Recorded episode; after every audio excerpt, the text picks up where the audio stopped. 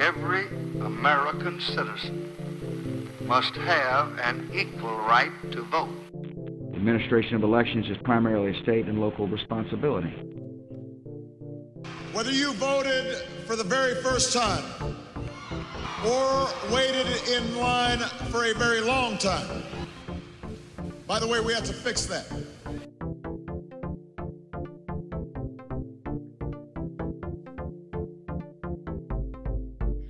Welcome to High Turnout Wide Margins. This is Brianna Lennon. I am the county clerk for Boone County, and with me is my co host, Eric Fey, Director of Elections in St. Louis County, Missouri. And today we have Avery Davis Roberts from the Carter Center here to talk about election observation and the work that the Carter Center has done and that they're going to do in the future. So thank you so much for being our guest today. Thanks so much for having me. I'm excited to be here. So, our first question is always How did you end up working in elections? I'm sure I'm probably not the only person to say this, but it was it's a little bit accidental, I think, to, to be completely honest. My background was not in political science, not in really anything to do with elections. I um, am trained as a lawyer. Um, but I really had had a focus on international law, international human rights law. I was particularly interested in sort of the Middle East and legal, customary legal practices in other countries. And I went through all of my sort of formal education and then was working um, as a research consultant um, in London. I, I, you can't tell from my accent, but I did grow up in the UK although I was born in Chicago. So, um, but I went all through graduate school and everything in, in London. So I was working there um, as a research consultant, but didn't really pay very well. So I was also working part time in the bridal department of a department store. When I thought, you know, I should really be doing this an internship. Why don't I do an internship at the Carter Center? Go back to the States for a while. It'll be interesting. So I what came to be an intern at the Carter Center in the democracy program that focuses on elections. Um, and that was really where I kind of got my toes wet um, in the election swimming pool. Um, and I have been really involved in election work and sort of fell in love with elections and international elections, elect sort of the technicalities and details of elections, everything about elections I love. And that was sort of how I got my my start thinking about elections and working on elections. I'm curious how the the work has changed for you over time at the Carter Center. What are you what are you working on now? Or when I first started working um, in the democracy program, um, it was a little while ago but you know we certainly had as the carter center had sort of an established reputation for international election observation at the time you know the the center started observing elections in the late 80s and through the course of the 90s a lot of other organizations had also sort of started um, conducting international election observation so when i first started working at the carter center one of the main things we were focused on was not only our own observation work but trying to build a community of international election observers who maybe shared common principles, um, common methodologies for doing our work. So, one of the first things that I worked on was building that community, um, working on what became the Declaration of Principles for International Election Observation, which has now been signed by, I think, more than 50 international election observation organizations and sort of guides the work of all of the main international election observation organizations that work internationally. So that was sort of where we, what we were working on then, and that has grown to focus on other issues around sort of election standards and how all of these different organizations really understand and assess the quality of elections. Um, but at the same time, I've, you know, continued to work on country programs, observing elections in various parts of the world with the center, working with partner organizations in other countries to do like citizen observation where citizens observe their own elections rather than having international people come in and, and, and look at the election process. Um, and more recently, I've been working on our US elections project. So done a whole bunch of different things.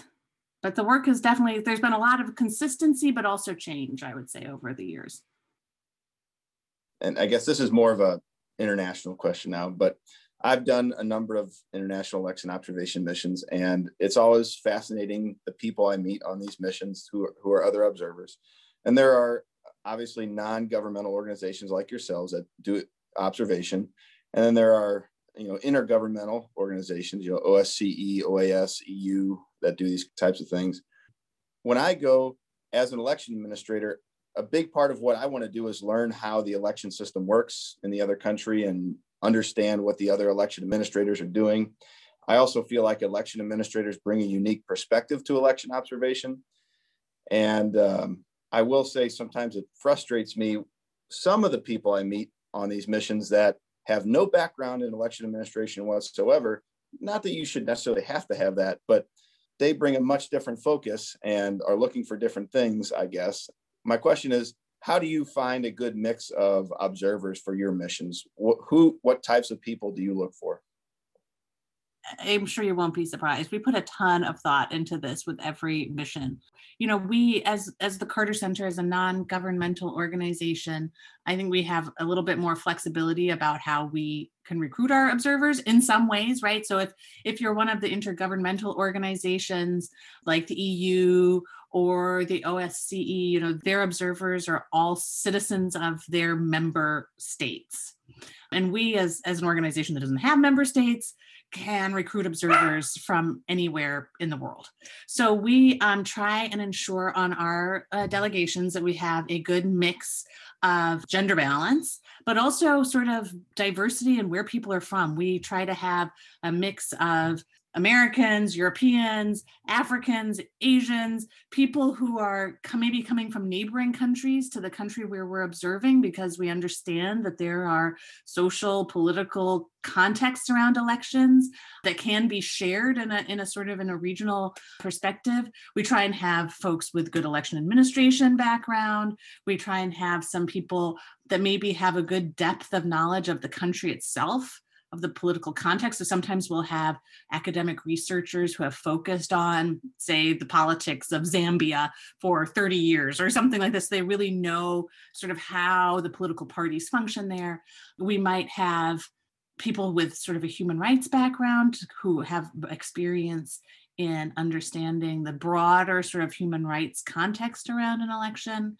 We do try and have people, at least half of the delegation, if we can, speak whatever language is spoken in the country because as you know eric when you're going out and you're in a country where you don't speak the language you usually have an interpreter with you. But one interpreter for two people it can be challenging for the interpreter to keep up.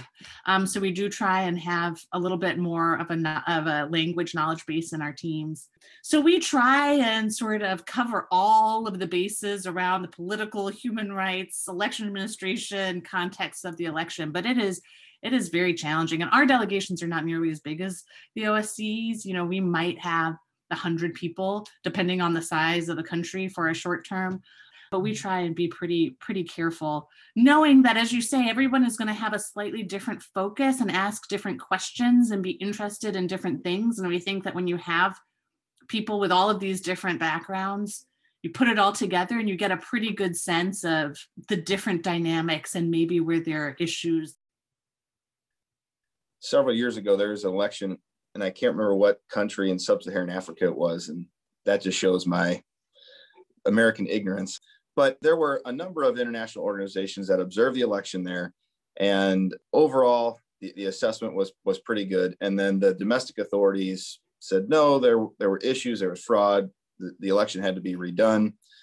And I remember seeing that and reading about it, and it actually reminded me of a scene from the, the TV show Veep on HBO when Julia Louis Dreyfus's character goes and is is an international election observer in some other country and just acts in the worst ways possible uh, that that you could imagine.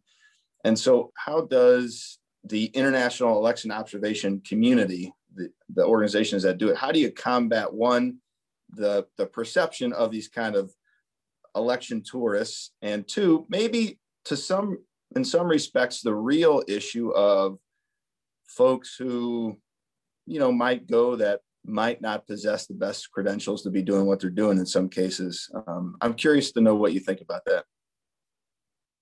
Yeah no that's so I, I mentioned earlier the the Declaration of Principles um, for international election observation that we were working on when I first started at the Carter Center, and you know, um, one of the reasons that I think all of these organizations felt like we needed to really sort of come together as a community and talk about what what is international observation? What sort of are our guiding principles? What is it that we do? How can we explain this to people?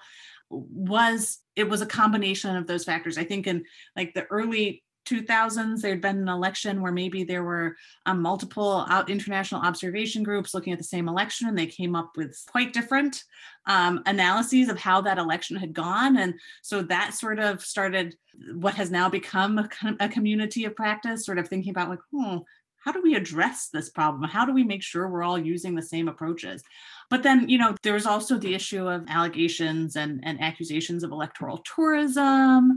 And really, I think a desire on the part of all of the organizations to make sure that we had a better sense of what is appropriate conduct for our observers and a tool to hold them accountable. So, attached to the Declaration of Principles is a code of conduct for our observers. All of the endorsers of the Declaration of Principles use that code of conduct. It talks about, you know, you know, basically like follow the law, don't do really bad things, use good judgment. And then it basically says, like, if you don't, we boot you off the mission. um, and so, you know, we make sure that people have read that, they understand what's in there, and we hold people accountable to that.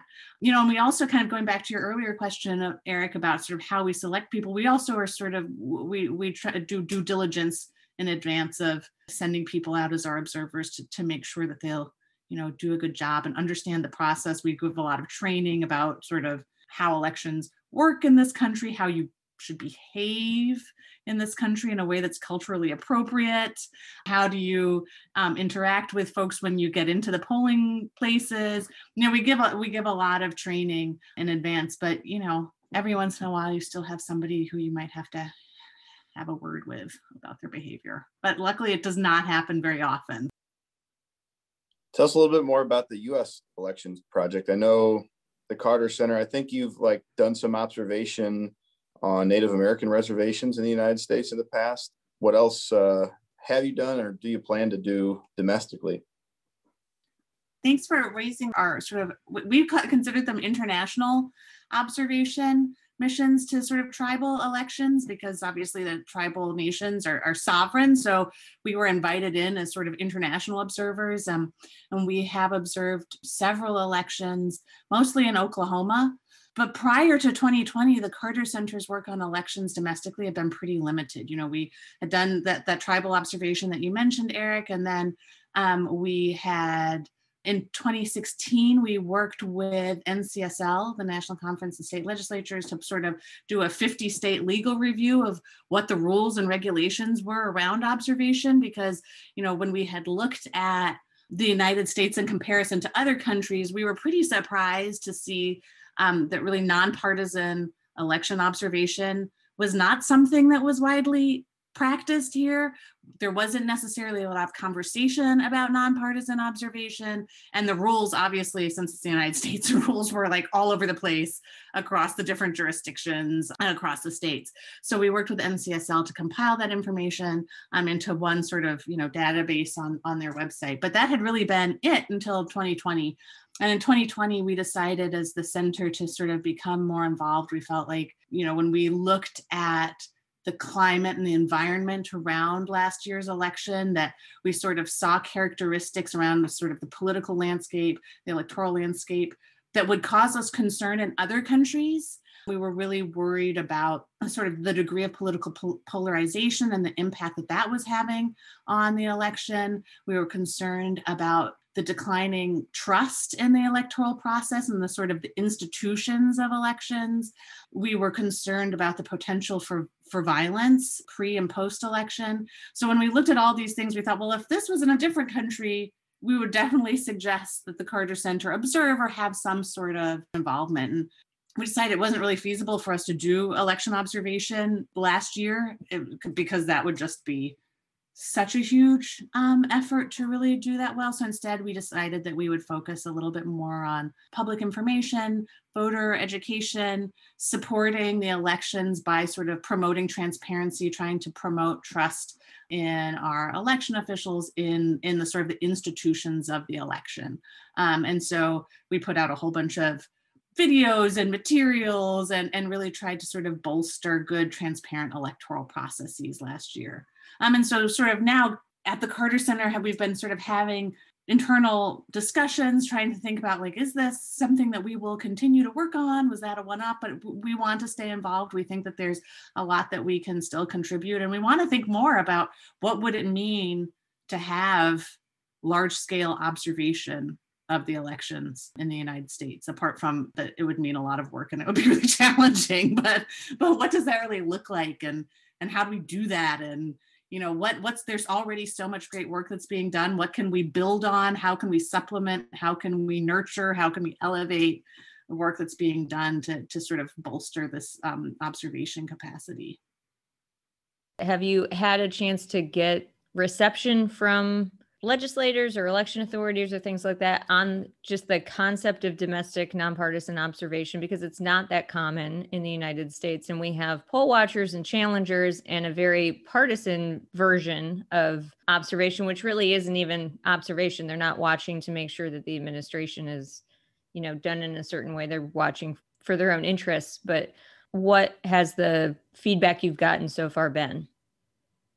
You know, when we started doing that work that I described in 2016 with NCSL, one of the things that we started doing even five years ago was to start trying to have more conversations about what nonpartisan observation is with state legislators, with secretaries of state, with state election directors, to just to try and sort of get a sense of, you know, where people were in their feeling about nonpartisan observation, where there might be some resistance, where there are really important considerations that maybe we aren't thinking about because we are so accustomed to this in the international context.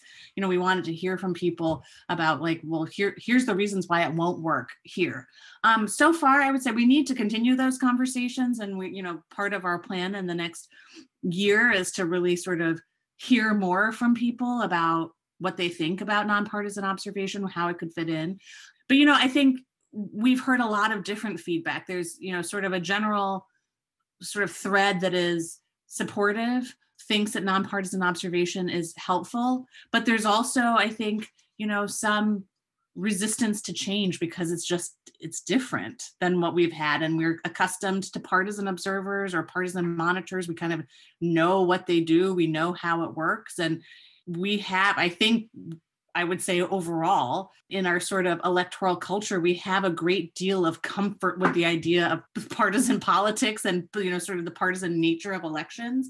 And so sort of thinking about this in, in new and different ways has been, you know, something that we're continuing to work on. I will say in November, the Carter Center observed the risk limiting audit that was conducted in, in Georgia as a nonpartisan observer and it was we had a lot of you know good conversations with the election administrators across the state with whom we were working who were, just really supportive. When we called to say hey we're going to be sending our, our observers um, and when our observers turned up people were so excited to have people who were there who were just interested in the process and were asking questions about the process and wanted to learn more about how election officials do their work and wanted to you know they, people just we're we're really receptive. So we're hoping that this is something that we can you know build on that we can try and and continue to sort of build that enthusiasm because election officials across the state across the country are doing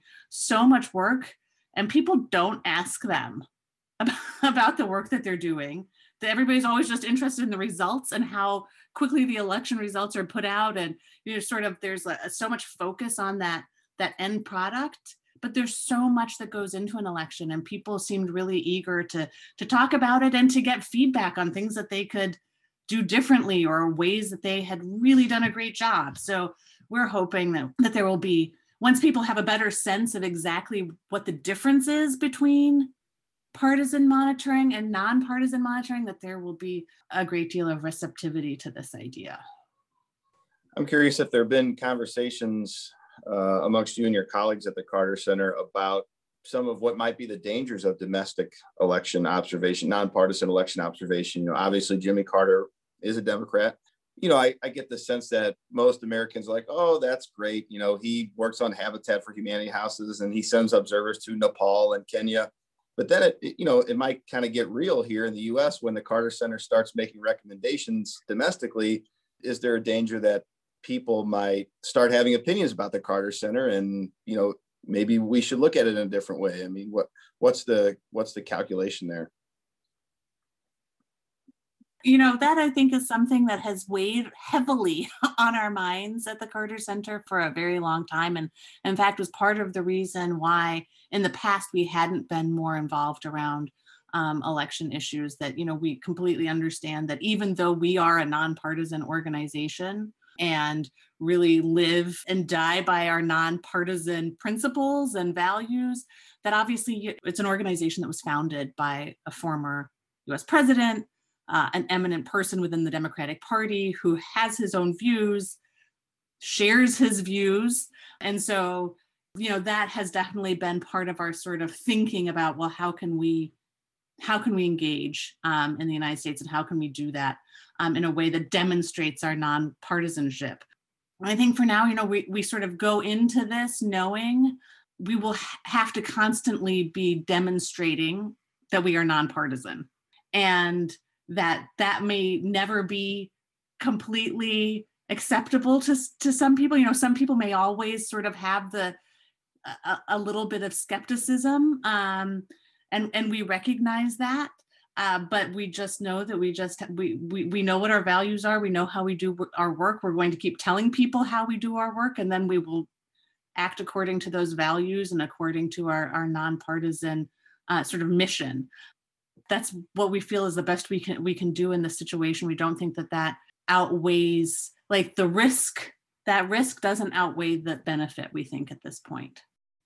And i will say you know we also have really been appreciating relationships that we have with other nonpartisan organizations that maybe have Republican founders sort of that so they're sort of in a similar boat but on the other side of the the political um, spectrum. And so we've been really um, enjoying and valuing relationships with like the the George W. Bush Institute. We did an event with them focused more on sort of international democracy promotion last year but we're trying to find ways to also learn from the experiences of other organizations that are doing similar work that might be in a, in a sort of similar situation with um, having an eminent founder that has a definite political background. In moving towards if there's more domestic observation happening, do you think that the reports and recommendations will look different than the way that the reports and recommendations have been offered just because of like how Eric mentioned before, kind of the stakes are different? You know, that's a really great question and one that I haven't really thought about. I guess I have sort of, without really being aware of it, assumed that they would be a little bit different. I mean, I think that I have assumed that there would be a benefit in having slightly more detailed recommendations. So let me take a step back when I think about the kinds of things that we might recommend or that we recommended, for example, around the risk limiting audit in Georgia, the things we recommended or talked about in that report were pretty detailed things that I don't know that we would have gone into quite as much detail in, say, Zambia or Egypt because in Egypt we're kind of looking at the broader environment. And I mean obviously this this particular observation was just focused on this one part of the process. But, you know, we were talking about things like, you know, the boxes where the ballots kind of go in under the scanner. It's a problem because there's these flaps. And if you don't remember that the flaps are there, you might not check and ballots get stuck in there. Need to think about ballot storage issues and ballot sort of ballot containers maybe rethink some of that and work with you know your vendors to get different solutions to this problem. So it's pretty detailed, and I, I, have sort of been assuming that those are the sorts of recommendations or thoughts that are more helpful here than they might be in other places where we're working just because the sort of the context and the needs around sort of uh, assistance support to election administration are different here than they might be um, in, in other parts of the world but i say that you know without having really thought about this question at all before you just asked me so what else do you think uh, is important for especially Americans to know about the Carter Center and what you all do? I mean, I think, you know, not because we have been so focused on uh, working internationally, I, you know, people, unless you maybe are in the Atlanta area or really like Jimmy Carter and are a Jimmy Carter fan, I, you know, I don't know that we uh, really people have really thought much about the Carter Center, to be honest, in the United States, because so much of our work has been international. So I guess the first thing is like, hey, we're here. Um, we're this not we're a nonpartisan organization. We're based in Georgia. Um, we do a whole bunch of things. We, you know, obviously we have our election observation work um, internationally uh, our election support work internationally that we're also sort of trying to bring home. But we also do a lot of work on health programs internationally. We have Mrs. Carter has been um, a huge proponent for um, mental health for 40 years, something like this. Um, and she and, and and our colleagues in the mental health program have been doing, you know, a lot of work domestically around promoting access to healthcare for mental health, mental wellness, uh, reducing stigma around mental health. So we're here. Um, we do all kinds of things. We'd love people to learn more about our work. And I mean, I think just sort of not answering a question you didn't ask. I think it's important to understand the difference between sort of nonpartisan observation and partisan monitoring. You know, you were sort of implicitly alluded to it, Brianna, but I think it's important to, to just really say clearly that nonpartisan observation, either by citizens or by international observers, is really focused on looking at the electoral process and assessing the process separate from the results right? It's it doesn't really if you're an international observer or a nonpartisan citizen observer, you don't really care who wins the election. You want to make sure that that process was fair and transparent and open. And as part of the process, we, you know, analyze all kinds of aspects of election administration, the election law. And then our goal really is to provide recommendations and assistance to think about how the election can be improved in the future. So it's it's really a conversation that nonpartisan observers are having with election administrators, with legislators about how to constantly make our elections better, regardless of who wins them. Um, and I, you know, I I don't know that people have really thought about it in that way consistently. So that would be one thing that I, I would hope would be, you know, if there's one takeaway from this, I would hope that that would be it. I don't know if that can be emphasized enough the uniqueness of nonpartisan election observation. And I know we mentioned this in a previous podcast with John Ault from Democracy Volunteers that in Missouri, and I think we're similar to a lot of other states where partisan observers are challengers, as they're called under our state law. They have explicit authority to observe things. Missouri is somewhat unique in that international election observers are allowed to observe the process. There is no provision in our state law for nonpartisan domestic observers. And I think that's, like I said, similar in a lot of other states. So there's probably a lot of legislative work maybe to be done before this can be done in any meaningful way nationwide you know, in some places we've seen that there's a, a, sort of enough discretion that is left about who can access polling places. You know, that in some places, you know, it's maybe it says that it's open to the public or it doesn't specifically list who, which kind of observers can be in polling places here. And so there's been maybe a little bit more of a leeway for domestic nonpartisan observers to have access to the process. But I mean, I just think when I look at our experiences internationally and just the level of interest in being engaged around the elections here, it just seems like really nonpartisan domestic observation is a great way for people to understand the process, to feel involved in the process without having to be associated with a political party if you don't want to.